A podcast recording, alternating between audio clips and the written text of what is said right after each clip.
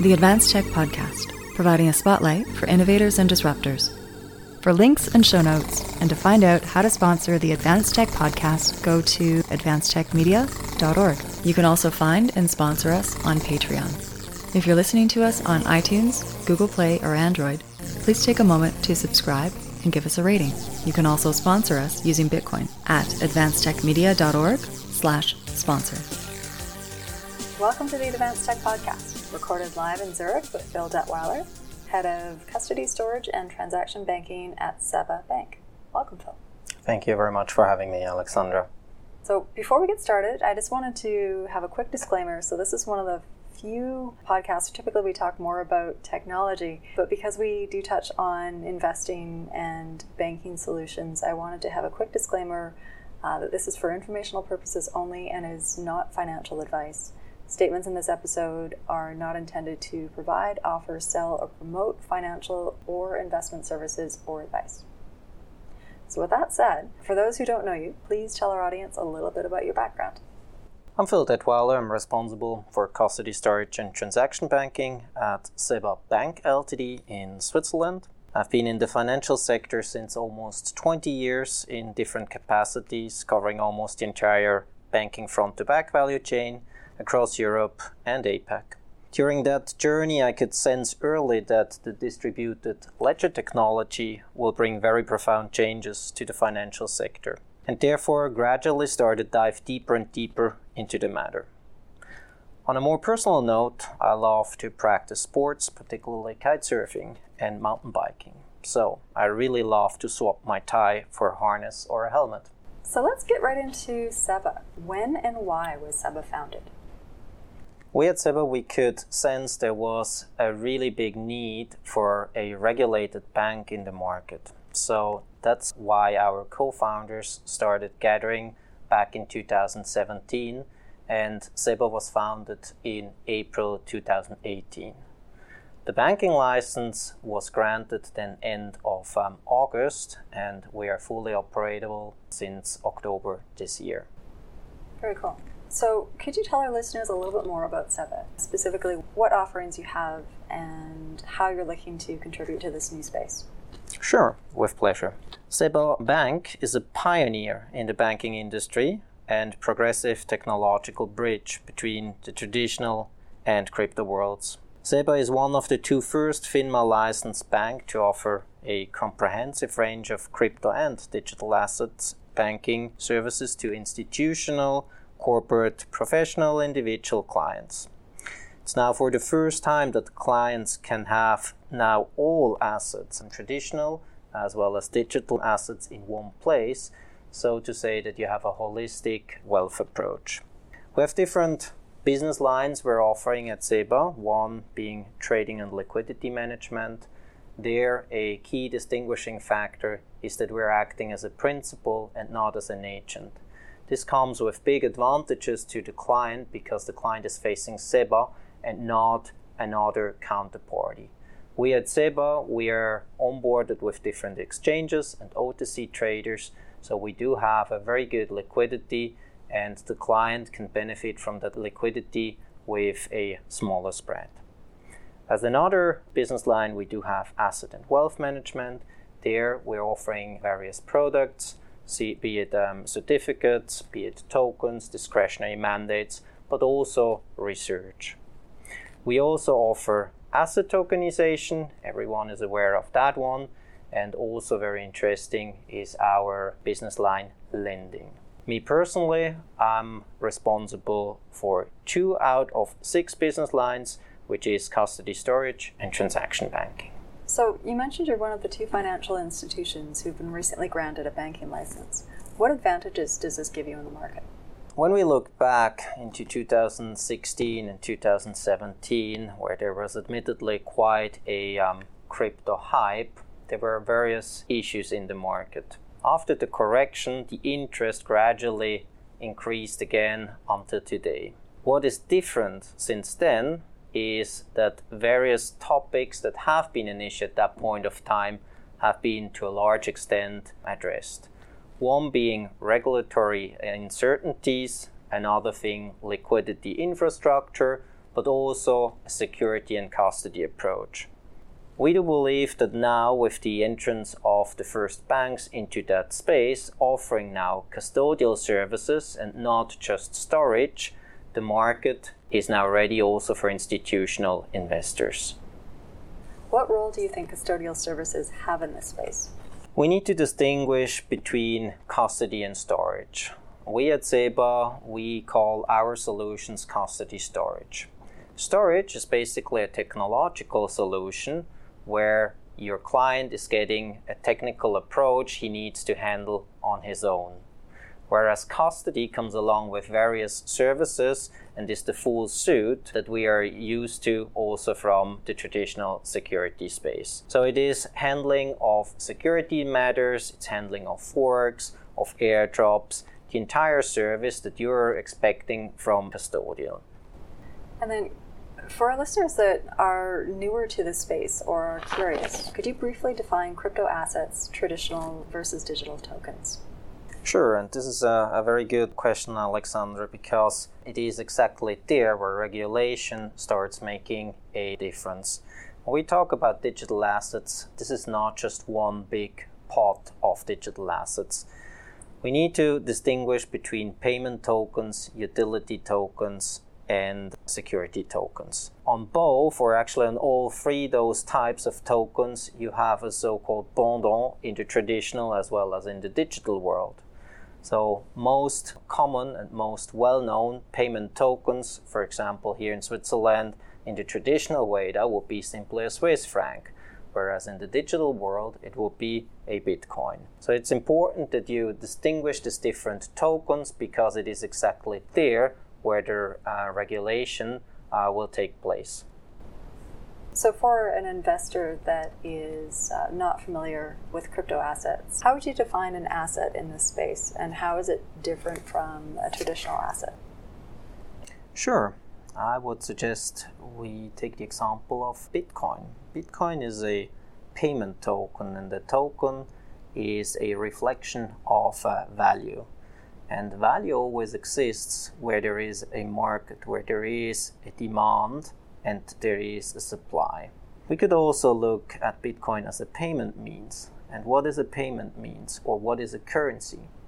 A currency fundamentally has two, or actually three attributes. It is basically a means of accounting, it is a store of value, and is um, also reflected by fungibility.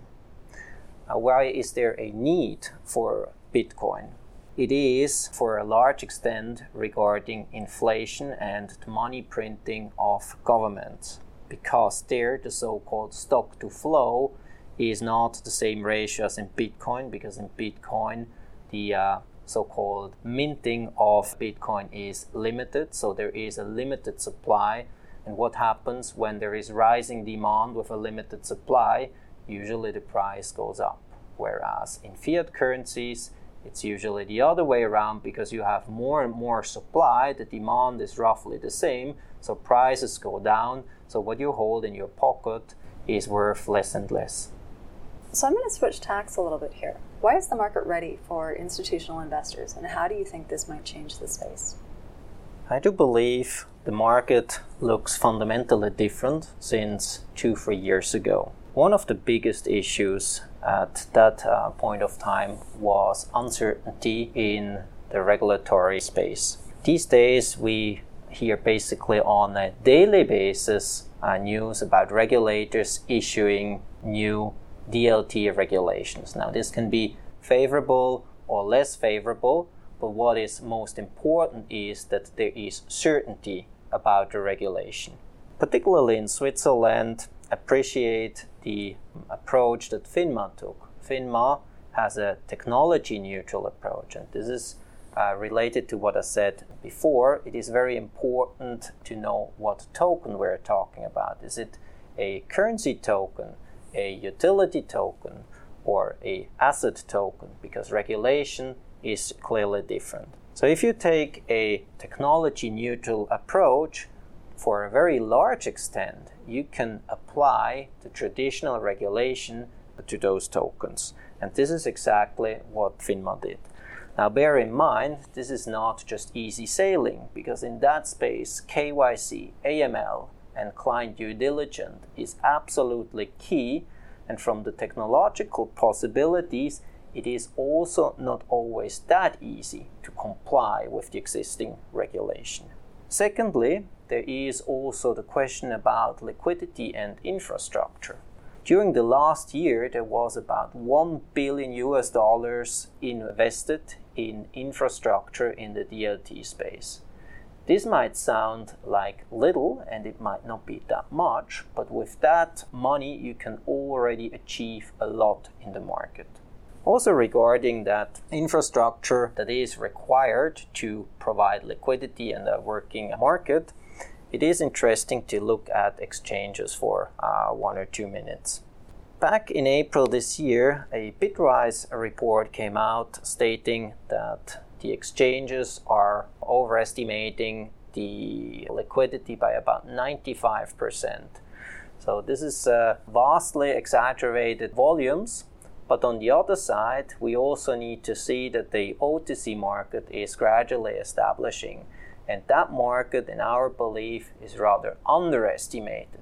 So, altogether, liquidity and infrastructure is already in a very good shape to enter the market. The third issue we have observed in the space is the security topic. Who did not read about different hacks, new breaches, stolen coins, etc. This is an issue, but um, has become much less an issue because there are now institutions like fully regulated, fully fledged banks looking into the security setup, offering actual custody storage and maintaining the security level at the highest technological possibilities. So, now that the regulation is a little bit more clear, and bear in mind this is still a new space, so regulations may change and they may change dramatically market to market. How can institutional investors benefit from these new asset classes? The space of digital assets, particularly in the payment tokens area, is a very interesting space because it offers diversification in the overall portfolio. In the example of Bitcoin, you can see how you can shift the efficient frontier. As an example, calculations uh, we did at SEBA, we believe by adding 1% of Bitcoin to your overall portfolio, you can raise return by approximately 1% at the same level of risk of volatility. Having said that, this is increasing your Sharpe ratio. This is possible due to the low correlation of Bitcoin towards different assets. Interesting to me as well is that the correlation of Bitcoin and gold is fairly low, even though oftentimes people are comparing Bitcoin with gold. One of the biggest criticisms that I often hear about in this space is that it's so volatile. What is your view on stablecoins, and what is SEBA's view on stablecoins in this space? First of all, regarding the volatility of cryptocurrencies, but particularly also about Bitcoin. This is fairly uh, logical phenomenon because if we compare the liquidity of those markets, we see that Bitcoin is still dwarfed by the overall financial market. Financial wealth currently stands at about 205 trillion US dollars, whereas Bitcoin market capitalization is maybe roughly around 150 billion, or if you take all cryptocurrencies together, it's around 230 billion. So if you have low liquidity, it is uh, fairly natural that you also have a higher volatility. With increased market capitalization and now the entrance of various OTC products and derivatives, this volatility gradually will come down. I do believe stable coins are very interesting. Why is that? It is not necessarily from a viewpoint that you can bypass, for example, negative interest rates, which can cause a issue to central banks. That is also one of the main reasons why um, they have certain doubts about stable coins. But it can make the entire system more efficient. It can crowd out certain stakeholders in the entire value chain and make the entire financial system more effective. Now, of course, we need to bear in mind that it can also pose a certain risk to the financial system if national banks can no longer steer the currencies. But this is a, a debate that uh, not everyone would agree with. But I can understand that national banks have issues when you're taking out one of their means to guide the economy of a country off their hands. One is usually fiscal policy, and the other is taxation. So if one instrument gets lost, that might be an issue for a government or a central bank. One of the other criticisms, when people first get into this space, people inevitably say, oh, but what about the power consumption? I'd love to get your thoughts on the energy demand in this space. And we were talking about this earlier, why it's not such a big issue that people uh, seem to make it out to be. So, this is actually a very good question. The ones who wish to change that consumption to the lower end usually come up with three different possibilities. The first one, hopefully unrealistic, is a lower Bitcoin price. That would lower the energy because the reward is um, lower and then there would be less interest in mining. The second possibility goes into the same direction. We could basically lower the block reward. But as this is a decentralized system, consensus oriented system, I wouldn't see why miners would agree to uh, such an approach. And the third one is that you go for an utterly different approach than proof of work and go into proof of stake or other possibilities. Those technological advances do have their own issues, and in my opinion, at this point of time at least, do not really offer a uh, real solution. That's why I would rather make one step back and ask what is the uh, issue with their energy consumption.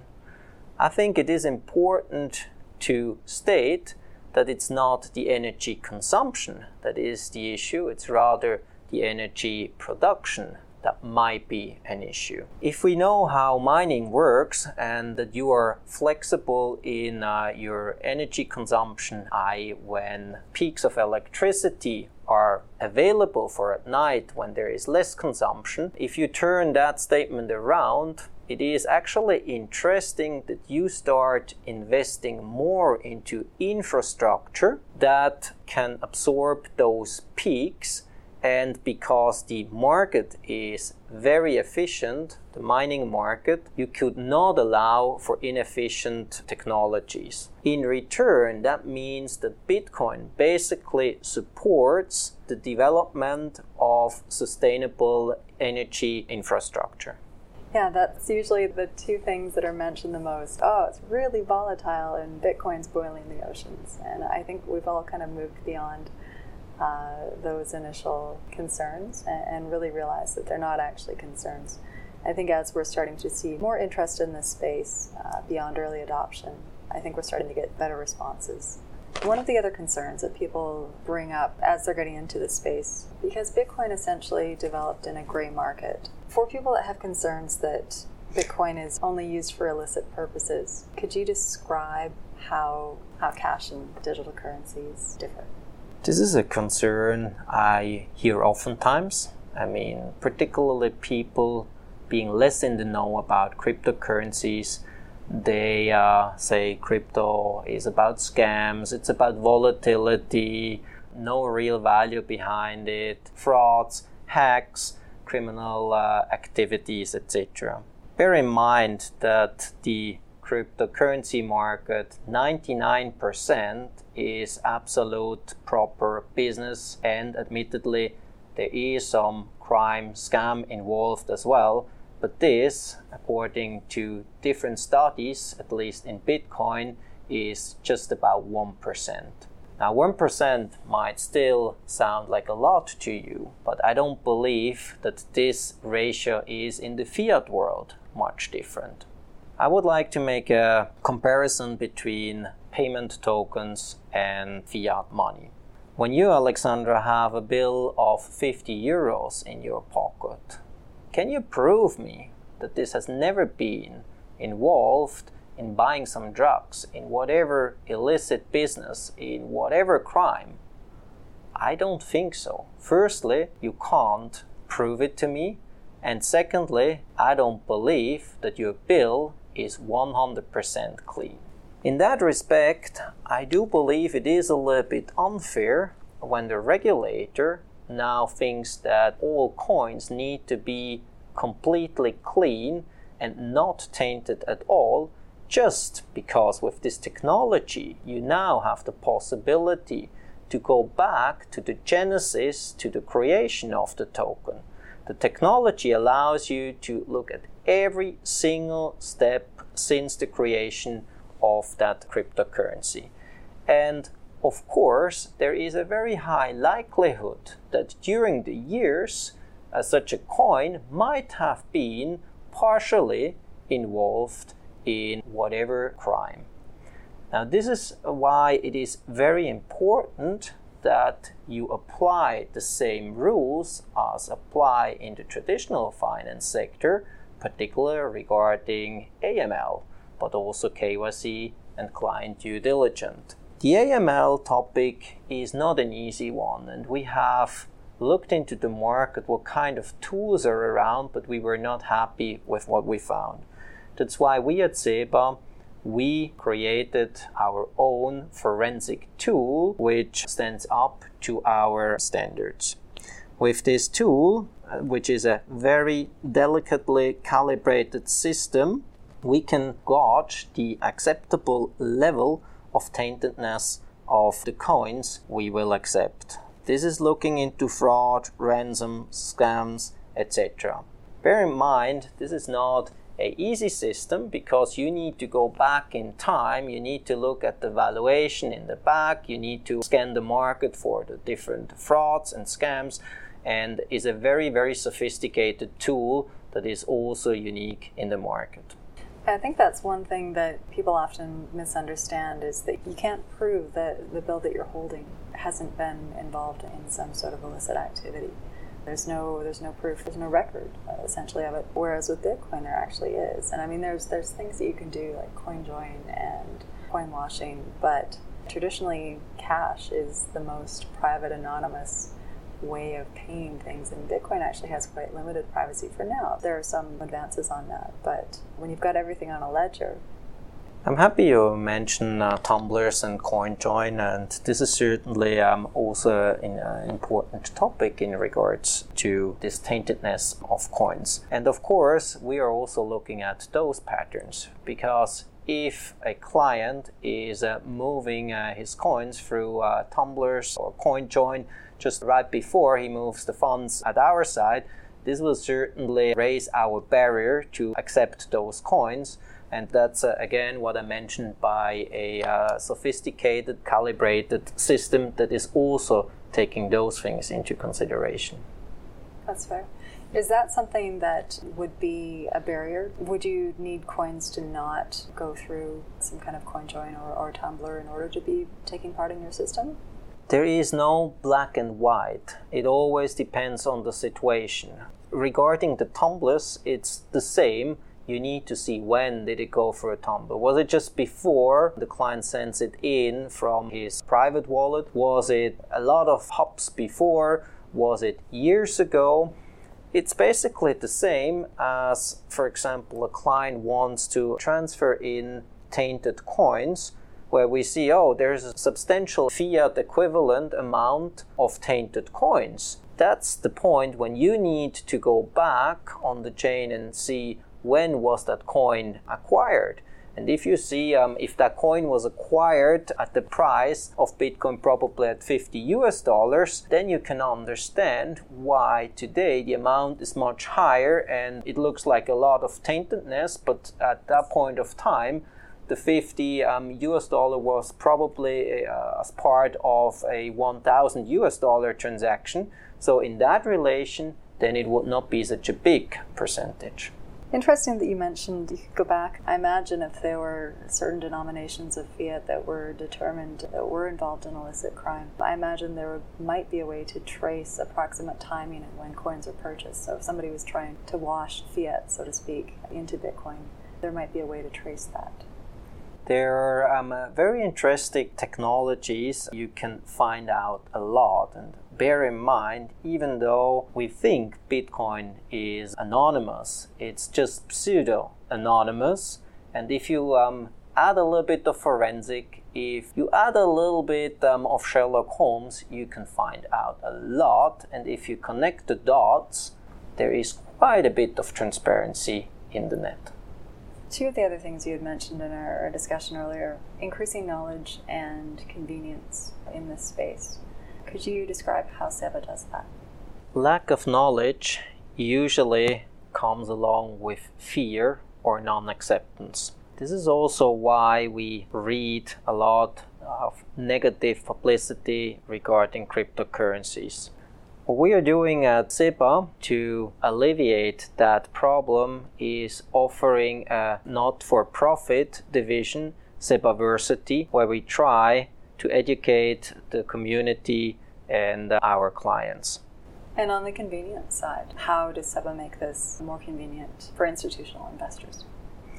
If you want to enter the industry of digital assets, it's oftentimes a question about security, accessibility, and convenience. We talked about security, accessibility with custody storage offerings available now, and convenience is basically the approach that you give the customer a feeling like in the traditional security space or fiat space, i.e., the handling of your digital assets shouldn't be much different from the handling of your traditional ones or fiat currencies. So you certainly don't want to handle your own private keys, moving funds from one wallet to the other, being afraid of losing your private keys and your assets. It should be just a simple click in good confidence that your assets are safe.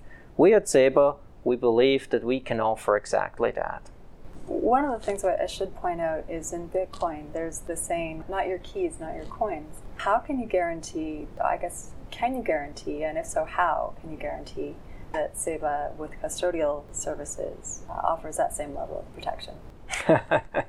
you might uh, wonder why I have a big smile in my face now because in my WhatsApp profile, I uh, challenge exactly this industry um, proverb, which, as you say, goes um, along not your keys, not your coins. I'm writing there your coins, not your keys. Because I believe this is now the first time that you can trust a fully regulated institution with your keys. Now, how safe are your keys? We at SEBA, we have four different custody storage solutions. The two main distinguishing factors are segregation and the physical element. By segregation, I mean if the assets, your cryptocurrency tokens, are on a segregated cryptographic address or on uh, one that is in the name of SEBA. If you're an active trader, you would like to have immediate execution. To make that possible, we need to have liquidity in the market, and you will hold your assets in our name so that we can basically just book the assets from you to us or vice versa. However, you um, trade your instant accessibility to your assets with an exposure towards the bank. Those cryptocurrencies are on our balance sheet, and you face bankruptcy risk towards SEBA with that approach. This is the cryptocurrency account approach. When we're going into the segregated approach, that is, the client has his own cryptographic address, we have three different solutions.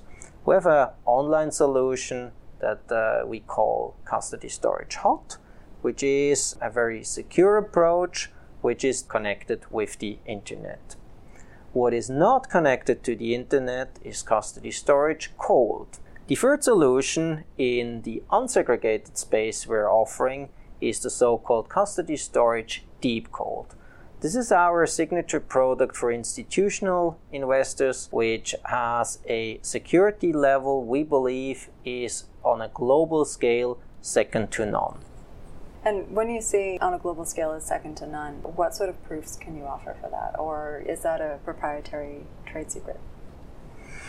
I can't tell you um, all the processes, but um, I certainly can allude to the basic um, steps. So, we do have cryptographic material and uh, machines in a retired Swiss military bunker, one of the globally two only bunkers with that security level that are available for civil purposes. In that bunker, we do write the cryptographic keys on plates, which we encrypt, which we shard, and those are then spread globally in locations even we at SEBA don't know where they are being stored. And this is all in a radio frequency shielded, magnetic shielded room with biometrical access barriers which are monitored from our headquarters. Okay, so it sounds like we have some pretty next level security there. Finally, closing out, do you have any questions for our audience?